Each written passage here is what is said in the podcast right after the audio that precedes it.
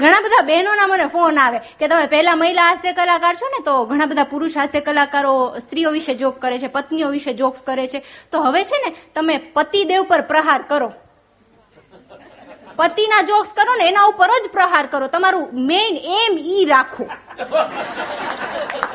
પણ એક ભારતીય નારી તરીકે, એક ભારતીય પત્ની તરીકે આ સ્ટેજ ઉપર થયું. એટલું તો ચોક્કસથી કહીશ કે પુરુષો ગમે એટલી એની પત્નીની મજાક કરે, સ્ત્રીની મજાક કરે, પણ એક ભારતીય પત્ની, એક ભારતીય નારી ક્યારેય પોતાના પતિનું ખરાબ બોલી નથી શકતી અને સાંભળી પણ નથી શકતી. આજે નવા વર્ષે રેડિયો હાટકેશના સ્ટુડિયોમાં પધારેલ અવની વ્યાસની હાસ્યરસિક શૈલીમાં નવા વર્ષને વધાવીશું આ એક ભારતીય પત્નીની સંસ્કારિતા છે.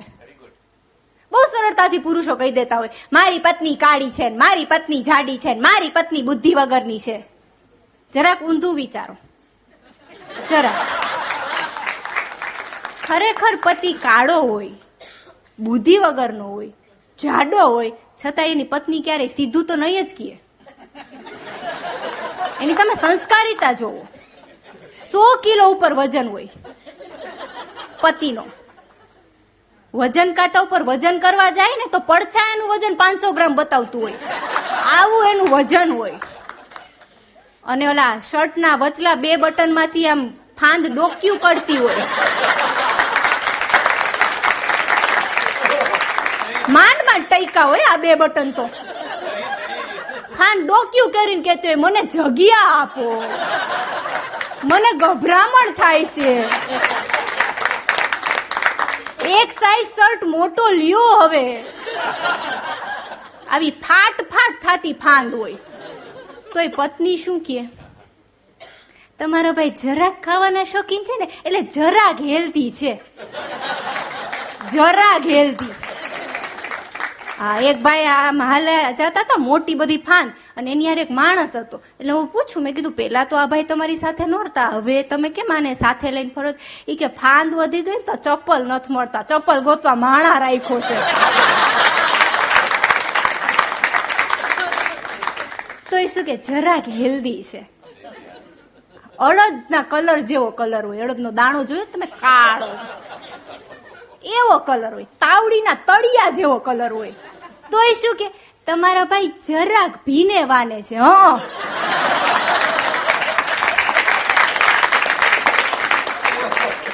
અમાસ ને અજવાળી કેવડાવે ને, એવું એનો રૂપ હોય. તોય શું કે, તમારા ભાઈ કૃષ્ણ જેવા શ્યામ રંગના અને જો હું વાત કરતી નથી, હો પતિનું ખરાબ બોલતી જ નથી. પતિ વિશે કઈ કેતી જ નથી. ખાલી તમારી સાથે વાત કરું છું. પોઈન્ટ પકડજો. ખાલી વાત કરું છું. હા કાલ અવાર અવની બેન પતિ વિશે બોલે જરાય નહીં. ખાલી વાત કરું છું. શું કેતા હોય આ પુરુષો? મારે તો આલિયા ભટ્ટ જેવી છોકરી છે. મારે તો આલિયા ભટ્ટ જેવી છોકરી છે. હવે તમે ટાલિયા ચડશો એનું શું?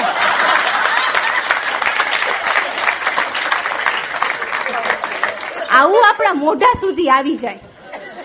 પણ આપણે કઈ કહેવાય?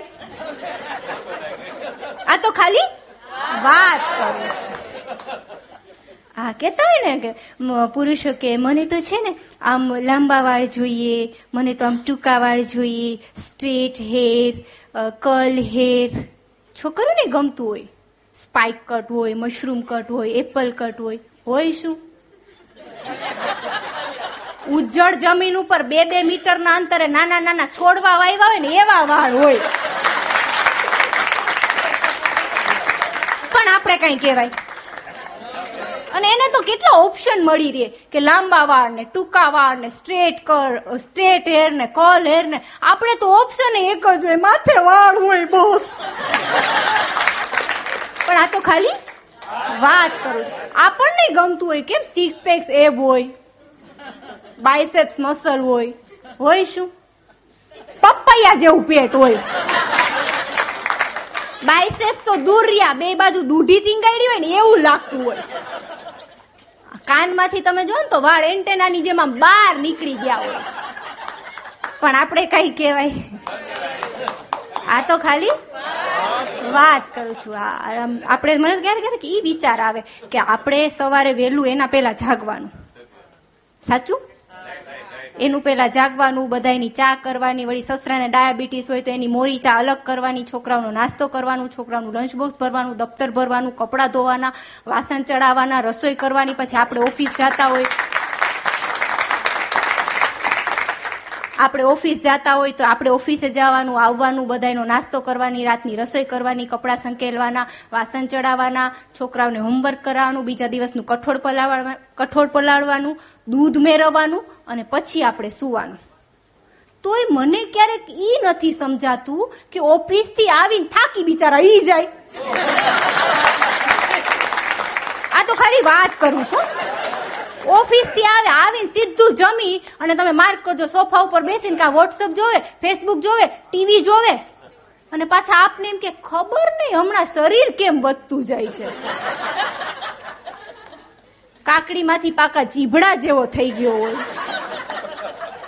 પણ આપણે કઈ ન કહેવાય. કેવી વાત કરી હોય ને લગન પેલા મને તો વોકિંગ વગર ચાલે જ નહીં. હા લગન પછી આપણને ખબર પડે કે સોફેથી ઊભો થઈને ગેંડીમાં માવો થૂકવા જાય ને એની વોકિંગ કહે છે.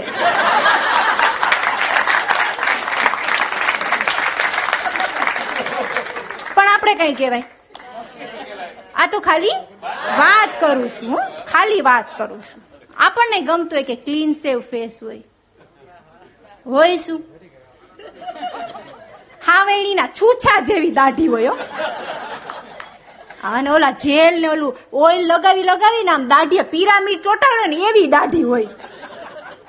દાઢીમાં મચ્છર ભરાઈ જાય ને તો મચ્છર ગુંગળાય ને આપઘાત કરી લે એવી દાઢી હોય.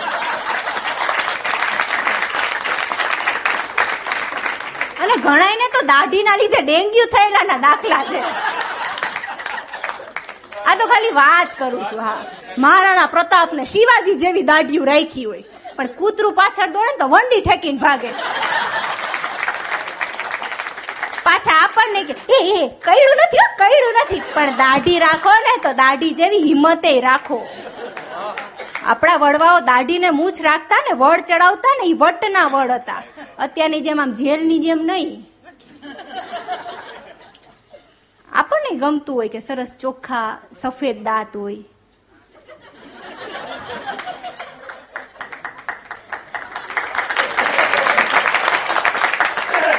હોય શું? પીડા ને કથાય ને.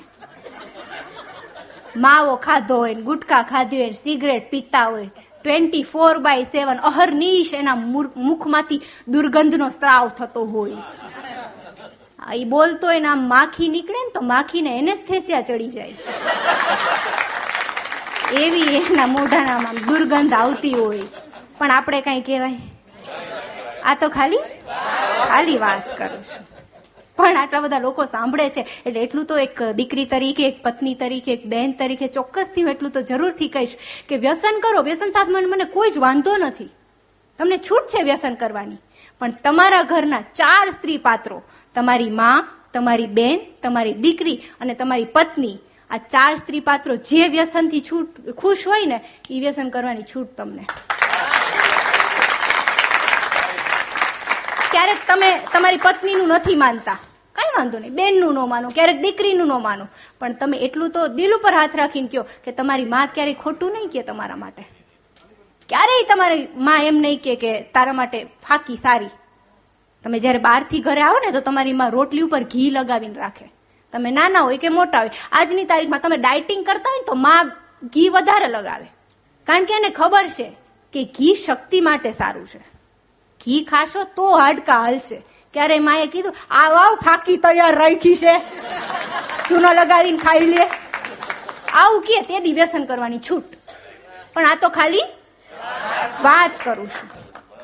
અને આમ તમે આમે પુરુષનું આ વર્ણન કર્યું, આમ તમે દૂરથી જોવો ને, તો ફાટ ફાટ થતી ફાંદ હોય, માથે સપાટ રોડ હોય, તાવડીના તળિયા જેવો કલર હોય, આમ દૂરથી તમે જોવો ને, તો ઢાંકણા વગરનું ડામરનું ટીપણું હાયલું આવતું હોય ને, એવો લાગે.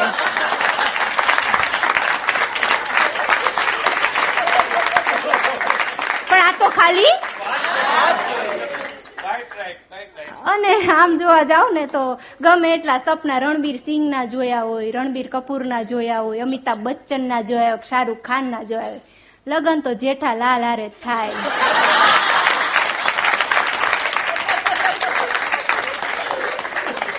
હમણાં એક ભાઈ એની પત્નીને કહેતા હતા, કે લગન પેલા તો તું બહુ બધા વ્રત કરતી ને? સોળ સોમવારના વ્રત ને, સાકરીય સોમવાર ને ભાકરીય સોમવાર ને મોડો મંગળવાર ને ઊભો રવિવાર ને લગન પછી અચાનક વ્રત બંધ કેમ કરી દીધા? એની પત્નીએ ખાલી એટલું કીધું કે વ્રત ઉપરથી ભરોસો ઉઠી ગયો.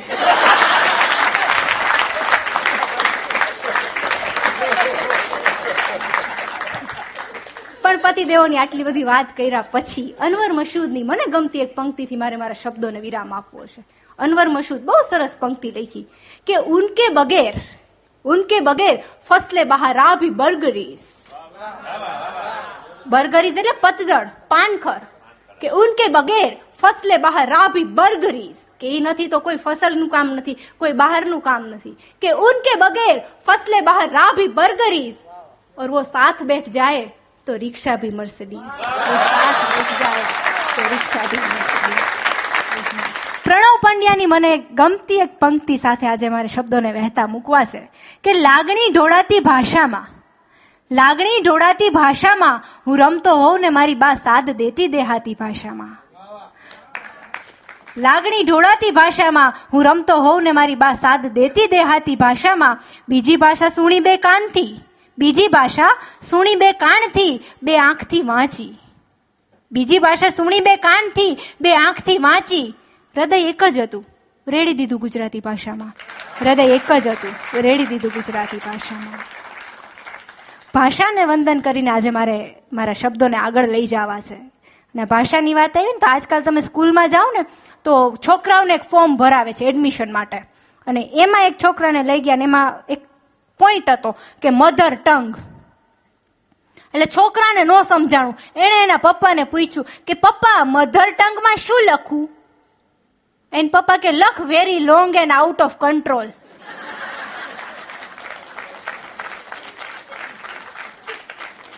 અમુક માણસો તમે પહોંચો જ નહીં. તમે આમ તાલી પાડી ને, એક જગ્યાએ એક ભાઈ મને કે, અવનીબેન, તાલી છે ને ચાઇનીઝ હોવી જોઈએ. મેં તું કઈ રીતે? એ કે, લાંબો સમય ટકતી નથી ને. મેં તું તમે ભલે એમ કહો કે તાલી ચાઇનીઝ હોવી જોઈએ, પણ હું એમ કહું છું કે તાલીનું મન ભારતીય હોવું જોઈએ. ઈ કે કઈ રીતે? મેં કીધું, લાંબો સમય ટકતી નથી, પણ કોકને સ્ટેજ ઉપર લાંબો સમય ટકાવી રાખે છે. મેં કીધું ને, વિચિત્ર વિચિત્ર માણસો થતા હોય હમણાં એક ભાઈને મેં પૂછ્યું, મેં કીધું, શું ચાલે છે લાઈફમાં? મને કહે છે શાંપડ કે જોઈશું શાંપડ કે જોઈશું શાંપડ કે જોઈશું શાપડા શાપડ કે જોઈશું શાપડ કે શીડેમ શાખડા શું રિપીટ કરું. નથી સમજાને રિપીટ કરું. મેં ખાલી એને એટલું પૂછ્યું કે શું ચાલે છે લાઈફમાં? એ મને કહે છે શાંપડ કે જોઈશું શાંપડ કે જોઈશું સાંભળ કે જોઈશું શાંપડા શાંપડ કે જોઈશું શાંપડ કે શીડીમ ખડામ શુમ શુડુમ મેં તું ભાઈ, કઈ સમજાણું નહીં. ઈ કે, લાઈફમાં આવું જ હાલે જ કઈ સમજાતું જ નથી.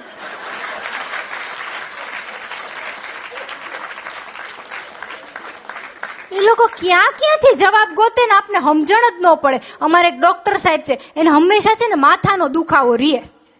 એટલે હમણાં એક દી ખુશ હતા, આમ એન્જોય કરતા હતા લાઈફને ફ્રેશ હતા, તો મેં વળી પૂછ્યું, મેં તું કેમ છે ડોક્ટર સાહેબ માથાના દુખાવાને? મને કે, સાત દિવસથી પિયર ગઈ છે. હા, હમણાં એક ભાઈની પત્ની ખોવાઈ ગઈ ને, તો એનો ભાઈ બંધ આવ્યો. એ કે, પત્ની ખોવાઈ ગઈ? પોલીસમાં ખબર તો કર. એ કે, ના ના, હજી રેવા દે ને થોડીક વાર પછી. અરે, કે એમ થોડું ભાભી ખોવાઈ ગયા છે. ખબર તો કર. એ કે રેવા દે ને. ગળ્યા વખતે ખબર કરી હતી પોલીસ બે કલાકમાં ગોતીને ઘરે મૂકી ગયા હતા ચોવીસ કલાક તો થવા દે, પાર્ટી બાર્ટી કઈ કરવા દે. કઈ બાજુથી હું કેરી લેવા ગઈ? હમણાં કેરીની એક વખત સીઝન હતી ને, તો ઓલું કેરીનું બોક્સ લેવા માટે હું ગઈ. તો અહીંયા પૂછ્યો ભાવ, મારી યાર એક ભાઈ હતા એને ભાવ પૂછ્યો કે કેટલાની? એટલે ઓલો કે ચારસો નું બોક્સ આવશે ભાઈ કે એમ નહીં, ભાવ ઓછો કર. ગુજરાતી ખરા ને? કે ભાવ ઓછો કર. તો ઓલો કે સારું સાડા ત્રણસો માં બસ. એ કે સાડા ત્રણસો આપું, પણ સારી નીકળશે ને? ઓલો કે હા, સારી નીકળે યાર. એ કે એમ નહીં. જો સારી નહીં નીકળે ને તો પાછી દઈ જઈશ. અરે ઓલો કે હા ભાઈ, સારી નીકળશે. કચ્છની કેરી છે. એ કેમની સારી નીકળશે ને? સારી નીકળશે ને? અરે કે હા ભાઈ, સારી નીકળશે. હું શું કરું? હાડા ત્રણસો માં કઈ ભેગું આવું તો થાય સ્ટેમ્પ પેપર ઉપર લખી દઉં? એ કે ના, બસ સારી નીકળવી જોઈએ. પછી મેં એ ભાઈને સાઈડમાં કીધું, લઈ જઈને. મેં કીધું, લગ્ન વખતે તમારા સસરાને આ પૂછ્યું તું?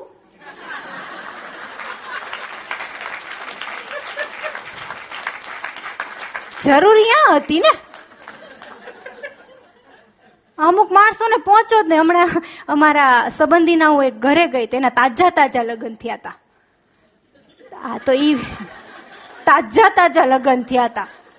તો એ ભાઈ છે ને બેઠા બેઠા એની પત્નીનો આમ અંગૂઠો દબાવે. દુખતું નથી ને, બકા? દુખતું નથી ને? તને સારું છે ને? દુખતું નથી ને? હું આમ જો મને કે બેસો, હું. તને દુખતું નથી ને? અંગૂઠો દબાવ્યો વીસ મિનિટ મેં જોયા, આમ અંગૂઠો જ દબાવ્યો, અંગૂઠો જ દબાવ્યો. પછી કે, તું આરામ કર હો બકા, પાણી હું આપી દઈશ. મેં તું પાણી નથી પીવું, પણ અંગૂઠો શું કામ દાબો છે? ઈ કયો ને જરાક? એ કે, ત્રણસો ગ્રુપની એડમિન છે.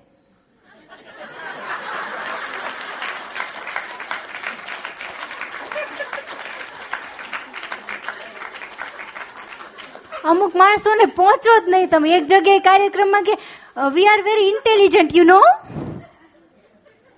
we are very intelligent people you know તમારી સાથે ઇન્ટેલિજન્ટ જોક જ કરવાની. લા. એ કે, એટલે આપણે ઇન્ટેલિજન્ટ જોક કરી. મેં વળી દુનિયાની નાનામાં નાની જોક કરી. તમે બધા સાંભળી જશે દુનિયાની નાનામાં નાની જોક કે એક માજી નાનપણમાં ગુજરી ગયા. તમે બધા દાંત કાઢ્યા, તાલી પાડી. અહીંયા એ મન કે, પછી શું થયું? મેં પછી એને કાઢી ગયા, ભાઈ. મેં બીજી ઇન્ટેલિજન્ટ જોક કરી. મેં કીધું, મારા પપ્પા છે ને ઘરમાં છાપું ગોતતા હતા. એટલે છાપું ગોતતા ગોતતા મારા પપ્પાએ પૂછ્યું કે, આજનું છાપું કોઈએ જોયું? રસોડામાં જ મારી મમ્મીએ કીધું કે, અમે ગઈકાલના ગોતી છીએ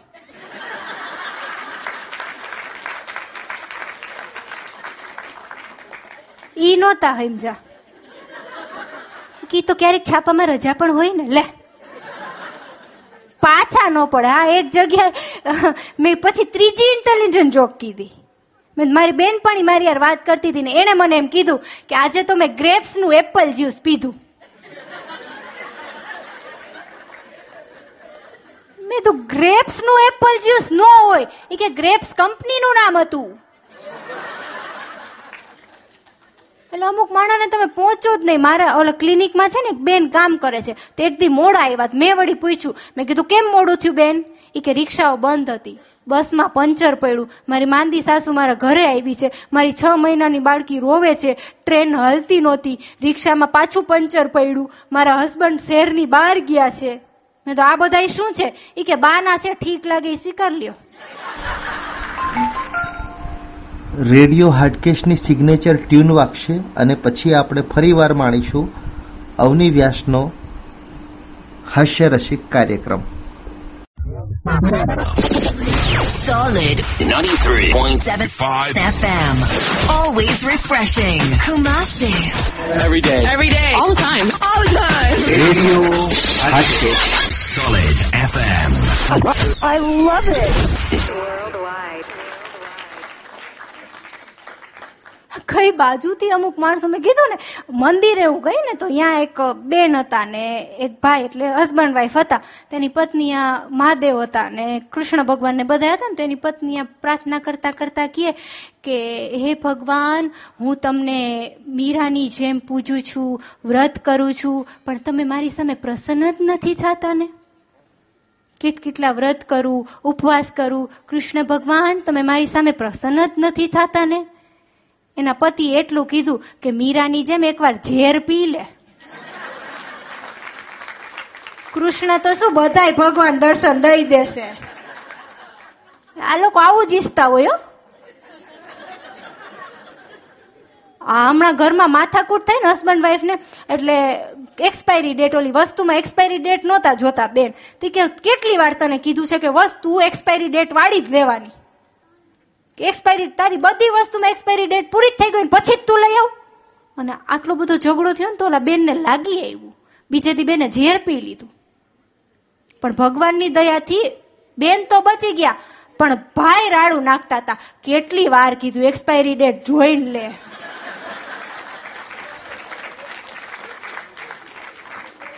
આમાં પૈસા બગડે ને કામે ન થયું.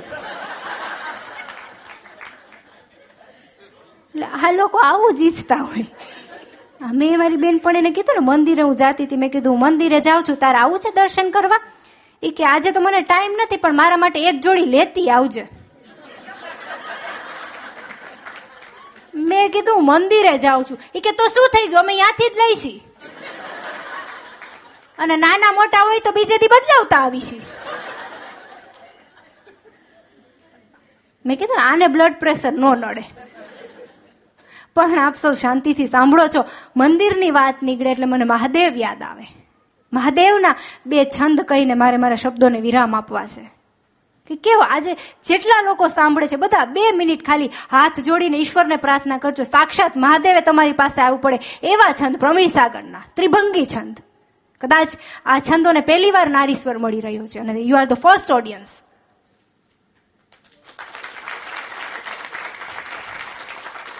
બે મિનિટ બે હાથ જોડીને, ત્રીજું મસ્તક જોડીને મહાદેવને યાદ કરીએ કે કૈલાશ નિવાસી, જોગ અધ્યાસી રીતિ સિદ્ધિ દાસી પતિકાસી ચિદ વ્યોમ વિલાસી, હિતજુત હાસી, રટત પ્રયાસી સુખરાસી મુનિ સહસ્ર અઠાસી કહ્ય વિનાશી જય દુઃખ ત્રાસી, ઉપદેશા જય દેવ, સિદ્ધેશા હરણ કલેશા, મગન હંમેશા માહેશા મણિધરગલ માલા मणिधरगल माला भूप भुजाला शीश जटाला तरी चरिताला जग मूल पजाला शूल हथाला जन प्रतिपाला जोराला द्रग तृतीया कराला हार फणाला रहत कपाला राकेशा जय देव सिद्धेशा हरण कलेशा मगन हमेशा माहेशा खडकत शिरनीरा। ખડકત શિર નીરા ખડકત શિર નીરા અદલ અમીરા પીરન પીરા હર પીરા વિહરત સંગ વીરા ધ્યાવત ધીરા ગૌર શરીરા ગંભીરા દાતાર રધીરા જહાશ બુદ્ધિરા કાંત સિદ્ધિરા શિરકેશા જય દેવ સિદ્ધેશા હરન કલેશા મગન હંમેશા માહેશા જય દેવ સિદ્ધેશા હરન કલેશા મગન હંમેશા માહેશા શિવને યાદ કરું ને શક્તિને યાદ ન કરું ને થોડું ખૂટતું હોય એવું લાગે બે છંદ શક્તિની યાદમાં. કે મહાકાલિકા માલિકા મુંડ ધારા સબમ શોનમ શિશમ કરમ મુક્ત બારા. પરમ નિર્ભયમ ગાહિની નગ ખગ્ગા જ્વલંતી ચિતા મે સબારૂઠ નગા મહાકાલ વિપરીત રતિ રમસ્તે નમસ્તે નમસ્તે નમસ્તે નમસ્તે. મહામાય ગુમાવતી ગુમ દેહા કરાલા કલા ચંચલા જ્વાલ જેહા. ભયંકાર દ્રઢ જયંકાર પ્રેતા ઉરંપીનમ છીનમ કટી દિન હેતા. ભવા ભીમ જોગાના ભોગાત્ર પસ્તે નમસ્તે નમસ્તે નમસ્તે નમસ્તે. જયો જોગીની ભોગીને જાસુ સંગે જયો જોગી યમ ભોગી યમ જા સુસંગે જયો કોરના રૂપ પ્રેમમ પ્રકાશમ રખેલા જ મહારાજ જોગમ સમસ્તે નમસ્તે નમસ્તે નમસ્તે નમસ્તે નમસ્તે નમસ્તે નમસ્તે નમસ્તે શ્રોતા મિત્રો આજે આપણે નવા વર્ષની પૂર્વ સંધ્યાએ સાંભળ્યું અવની વ્યાસના કંઠે હાસ્યરસિક કાર્યક્રમ. આપ સાંભળી રહ્યા છો રેડિયો હાટકેશ. થોડી ક્ષણોમાં સિદ્ધાર્થભાઈ રાંદેરિયાનું નાટક રજૂ થશે સાંભળતા રહેજો radio Hatkesh Solid 93.75 FM. Always refreshing. Kumasi. every day. Every day. All the time. All the time. Radio Solid FM. I love it.